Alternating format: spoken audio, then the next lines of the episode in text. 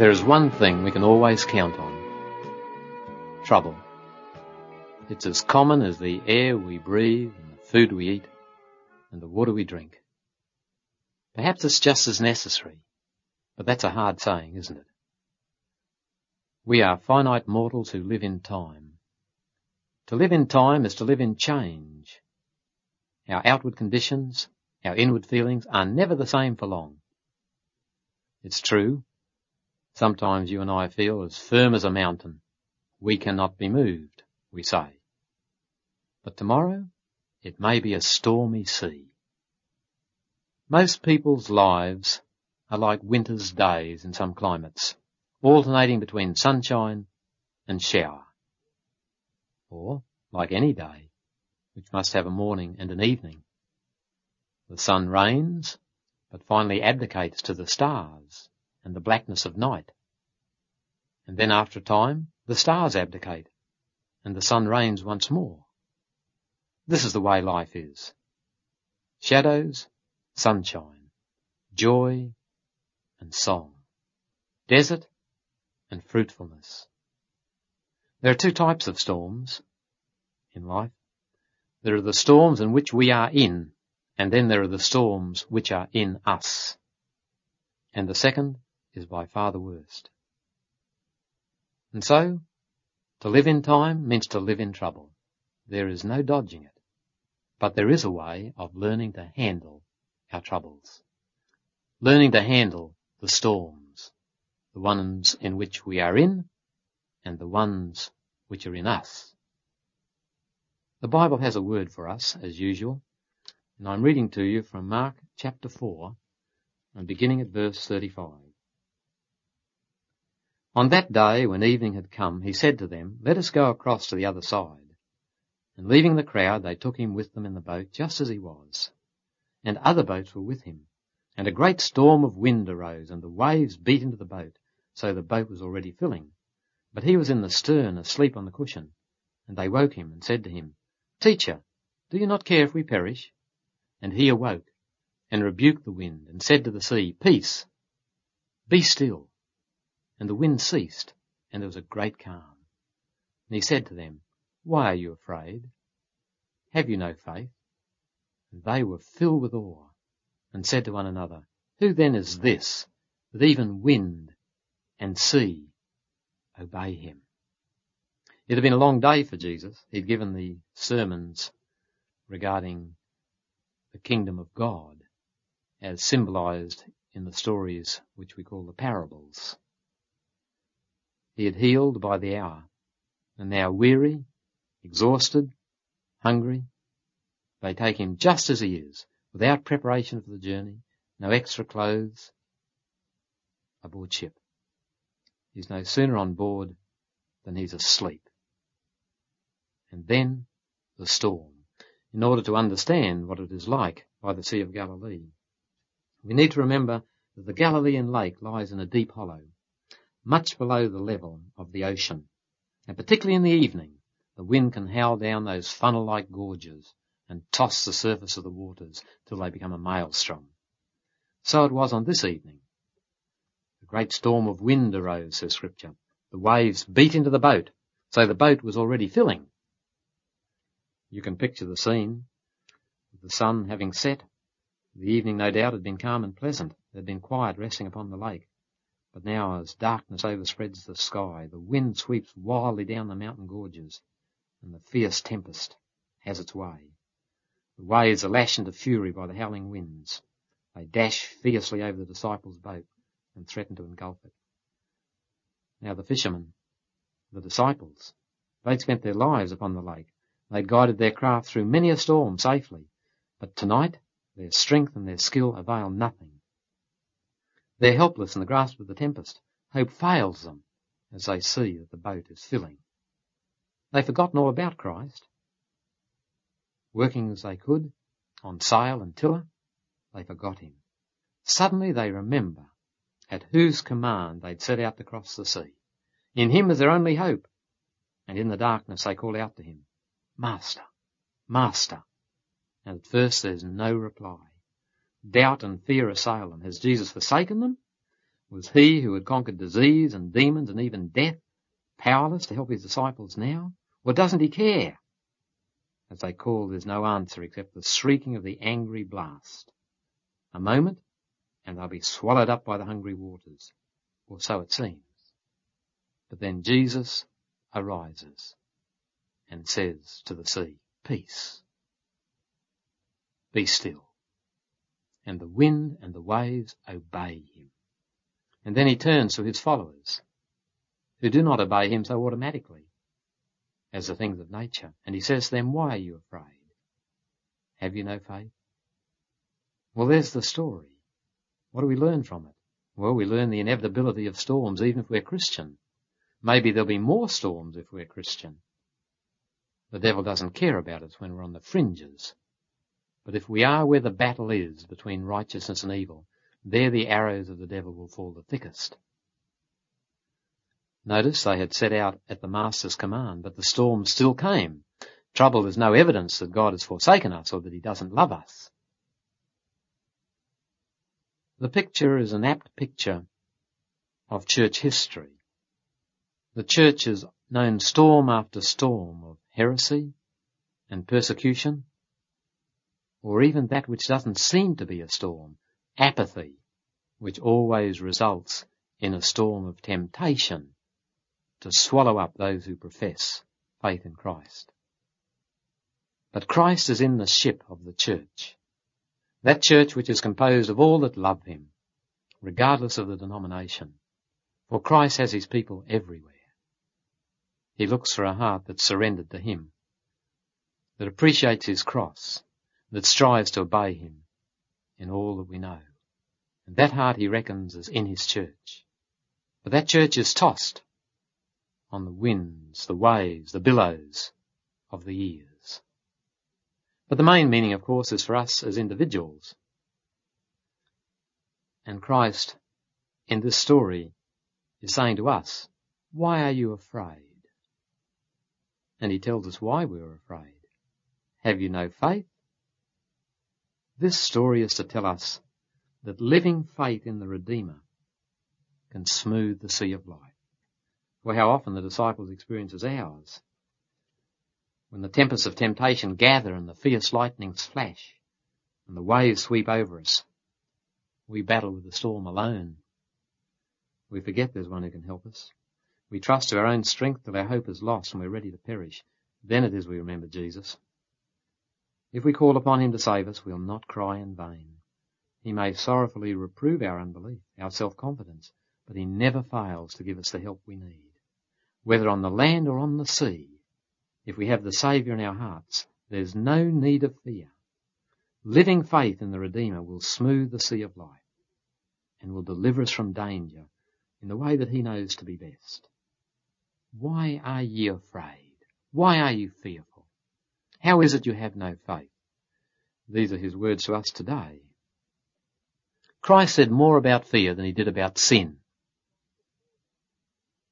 right at the beginning of his ministry. The first people that he meets to heal. The words are usually the same. Fear not. Be of good courage. These were the words of the angels when Christ was born, as they ministered to the shepherds in the field. Fear not. Fear not. These his words at the tomb. Fear not. Christ and fear are opposites. And yet fear remains a temptation to every Christian. We should be afraid of fear. For fear paralyzes. Fear is devastating to the health. And fear is useless. It is only destructive. Let's think on the fact that it's disease producing. Every physician can tell us that fear causes functional disorders. In peptic ulcers, so common among white men between 20 and 50, which someone has called the wound stripe of civilization, worry plays an important role in most cases. Mucous colitis or simple colitis almost always as a nervous phenomenon. For years a treatment's been that of simple, easy digested food and nerve sedatives A study of patients in one of the large general hospitals with colitis showed that 92% of them were harrowed by worry and emotional strain. Yes, fear is disease producing. E. Stanley Jones, famous missionary, in his book The Way, says that fear is paralyzing. No one can be at his best unless he's free from all fears. Jesus speaks of the sea that was choked with worries. And note that he puts the choking things in this order. Choked with worries, money, pleasures. See Luke 8.14, Moffatt's translation. We would have reversed that order. We would have said that the pleasures of sex and appetite, lust and drunkenness, and the love of money are the chief sources of arrested development. Jesus said worry is. And life bears him out. More people are mentally, spiritually, and physically arrested by fear and worry than by any other single thing. Of Peter it was said, he was afraid and began to sink. Matthew 14:30, Moffatt's translation. Fear makes you sink. When Jesus cured the paralytic, he saw that the paralysis was rooted in fear, which in turn was rooted in sin. So his first word was, Courage, my son. And his second was, Your sins are forgiven. When he lifted the guilt, that lifted the fear, and that in turn lifted the paralysis. On one occasion he said to his prostrate disciples, as recorded in Matthew 17:7, Rise, have no fear. Fear always gets you down, but faith always lifts you up. The man who buried his talent brought back the unused talent and said, I was afraid, and I went and hid thy talent in the earth. Matthew 25:25. E. Stanley Jones says about him, his life work was a hole in the ground. Fear did it. Again it was said of the disciples, the disciples had gathered within closed doors for fear of the Jews. John 20 verse 19. Fear puts you behind closed doors, an introvert, an ingrown person. Joseph of Arimathea was a secret disciple for fear of the Jews. John 19:38. Fear always drives one underground. Fear brought to Joseph a dead Christ. It'll do the same for us. If we live by fear, Christ will be dead within us. Jesus said to the woman with the hemorrhage, Courage, my daughter. Matthew 9:22.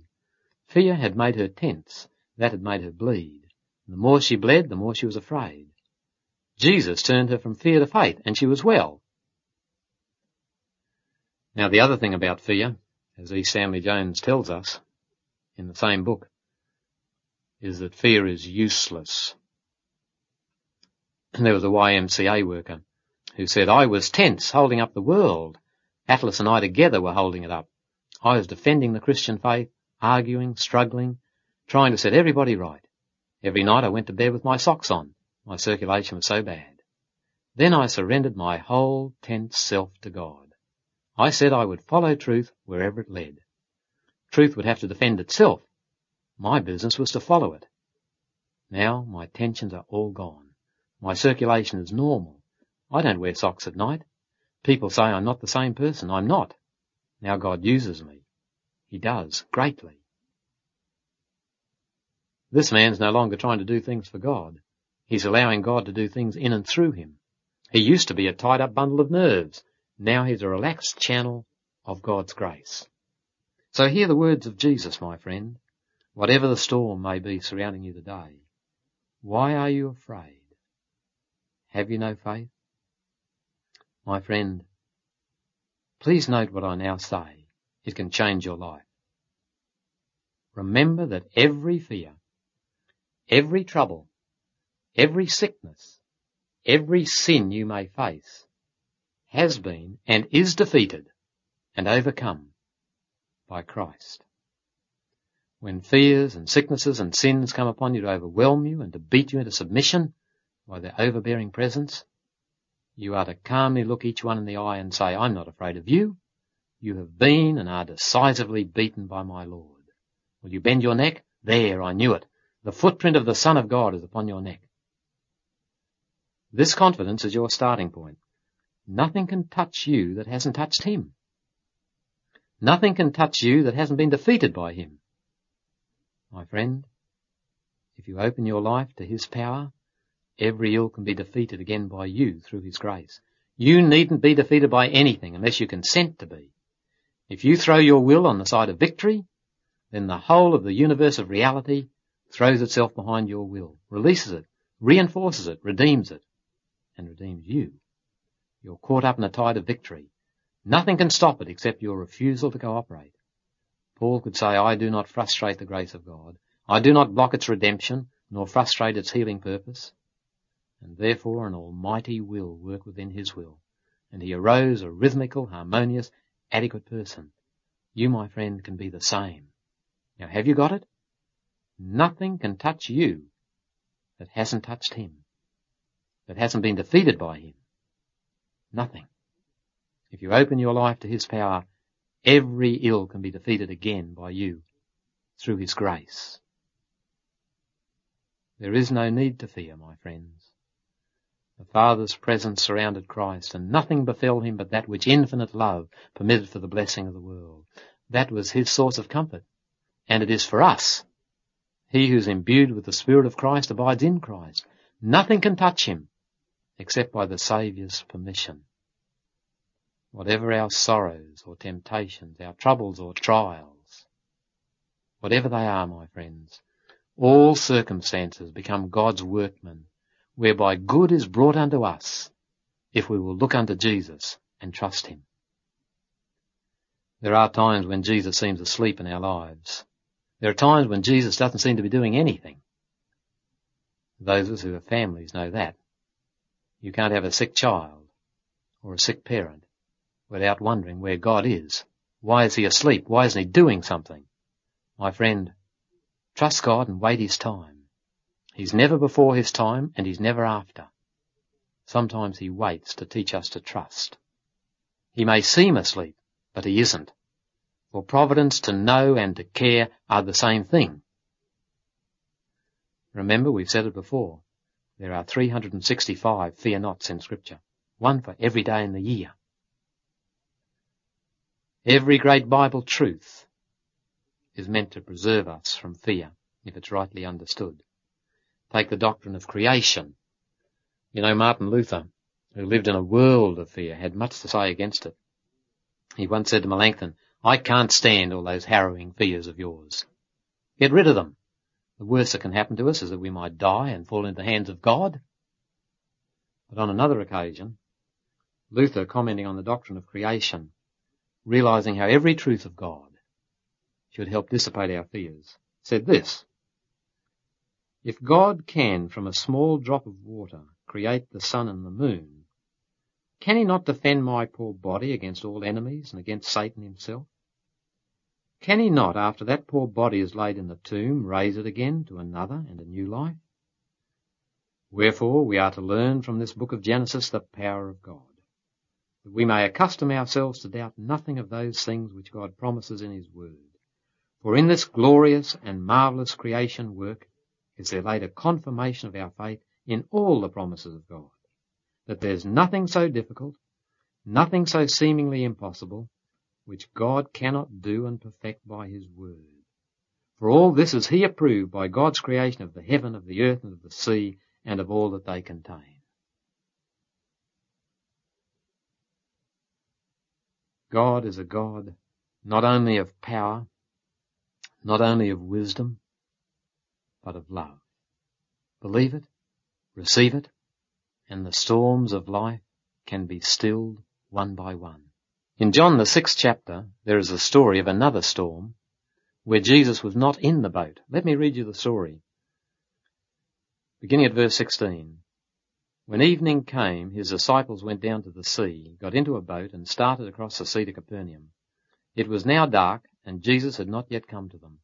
The sea rose because a strong wind was blowing. When they had rowed about three or four miles, they saw Jesus walking on the sea and drawing near to the boat. They were frightened, but he said to them, It is I, do not be afraid. Then they were glad to take him into the boat, and immediately the boat was at the land to which they were going. Now friend, please note in this story that the billows, the waves that were threatening to come down on the heads of the disciples and drown them, those billows and waves were under the tread of the Son of God. He was walking on those waves that were threatening to drown them. Do you see it, my friend? Every storm is under the feet of Christ. Every billow is under his control. He treads them down for our sakes. You need not fear the storms. You need not fear those waves of trouble. They are under his feet. Now I want to go back to the story in Mark that we were reading. We said there are two types of storms, storms within and storms without. I want to notice how Mark now goes on to a storm within. I'm turning back to the fifth chapter. They came to the other side of the sea, to the country of the Gerasenes. And when he'd come out of the boat, there met him out of the tombs a man with an unclean spirit, who lived among the tombs. And no one could bind him any more, even with a chain. For he had often been bound with fetters and chains, but the chains he wrenched apart, and the fetters he broke in pieces, and no one had the strength to subdue him. Night and day among the tombs and on the mountains he was always crying out, and bruising himself with stones. And when he saw Jesus from afar, he ran and worshipped him, and crying out with a loud voice, he said, What have you to do with me, Jesus, Son of the Most High God? I adjure you by God, do not torment me. For he had said to him, Come out of the man, you unclean spirit. Jesus asked him, What is your name? He replied, My name is Legion. We are many. And he begged him eagerly not to send them out of the country. Now a great herd of swine was feeding there on the hillside, and they begged him, Send us to the swine, let us enter them. So he gave them leave. The unclean spirits came out and entered the swine and the herd, numbering about 2,000, rushed down the steep bank into the sea and were drowned in the sea. Now here was a man who was demon possessed. We're not familiar with it so much today. It was only in those days when heaven was bending low to earth that hell itself came up to meet the descending Christ. And here's a man filled with antagonism, filled with hatred. Everyone's afraid of him. He's a man that has a storm within and my friend, have you never known that? A storm of guilt, anger, something that made you mad? But notice that Jesus is enough for this storm.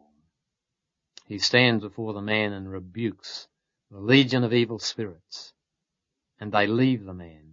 And the record says that the demoniac was sitting there clothed and in his right mind. The word of Christ can expel the demons, my friend. He can expel them. He can solve the storms without and the storms within, both. Please note in this story there are three prayers mentioned. The demons pray that they may go into the pigs. The herdsmen who come and see what's happened, they pray to Jesus that he'll get out. And the healed demoniac prays that he might be with Jesus. Now Jesus says yes to the demons. He says yes to the unbelieving herdsman, but he says no to the man who's just become his convert. This is very important, my friends. Very, very important. If we want to have peace from the storms without and within, we must believe in the providence of God. We must believe that He answers our prayers. Or sometimes when He says no, or when He says wait a while, we need to remember that these are just as much answers as yes. For God answers as we would if we knew as much as He and we were as wise as he. This man that was healed, that was forbidden to follow Jesus, but was told to go back and be a missionary in that neighborhood. Why? When Jesus came back there months later, he found the whole neighborhood ready and waiting to greet him. When Jesus says no, there's a reason for it, my friends. When he says wait a while, there's a reason for it, my friends. And our storms will be calmed when we trust in the providence of God and believe that God means good in whatever he says, whatever he does. Notice when this man first met Jesus, he said, what have we to do with you? Don't torment me. That's a typical sinner, my friends. We think that Jesus comes to torment us. We think that he's going to take away from us all the things that give us joy. We think that he'll give us commandments that are hard to obey. My friend, when we're possessed by demons, that's the sort of thought that can come into our minds so easily. But even when not, our hearts are so depraved, so guilty, that we doubt the love of God. learn from this story that our fears about Jesus are unfounded. This man found life and health and joy and fruitfulness through Christ, his deliverer. Jesus says to us, let not your hearts be troubled. Ye believe in God, believe also in me. There's the answer for our fears. There's the answer for our storms. Believe in God. Believe in Jesus, God the Son. Do you remember a letter that Paul once wrote to the Philippians from jail, waiting to be beheaded? He said something like this in the fourth chapter. He said, In nothing be anxious, but in everything be prayerful, giving thanks always for all things. You want peace, even in the midst of your storms, well, if you believe in God, if you believe in Jesus, follow those three rules. Be anxious about nothing, be prayerful about everything and be thankful for anything. Did you get it? Be anxious about nothing. Be thankful about everything. And in everything, be prayerful. My friend, if you do that, Jesus will calm your storms one by one. Will you not trust him? God bless you.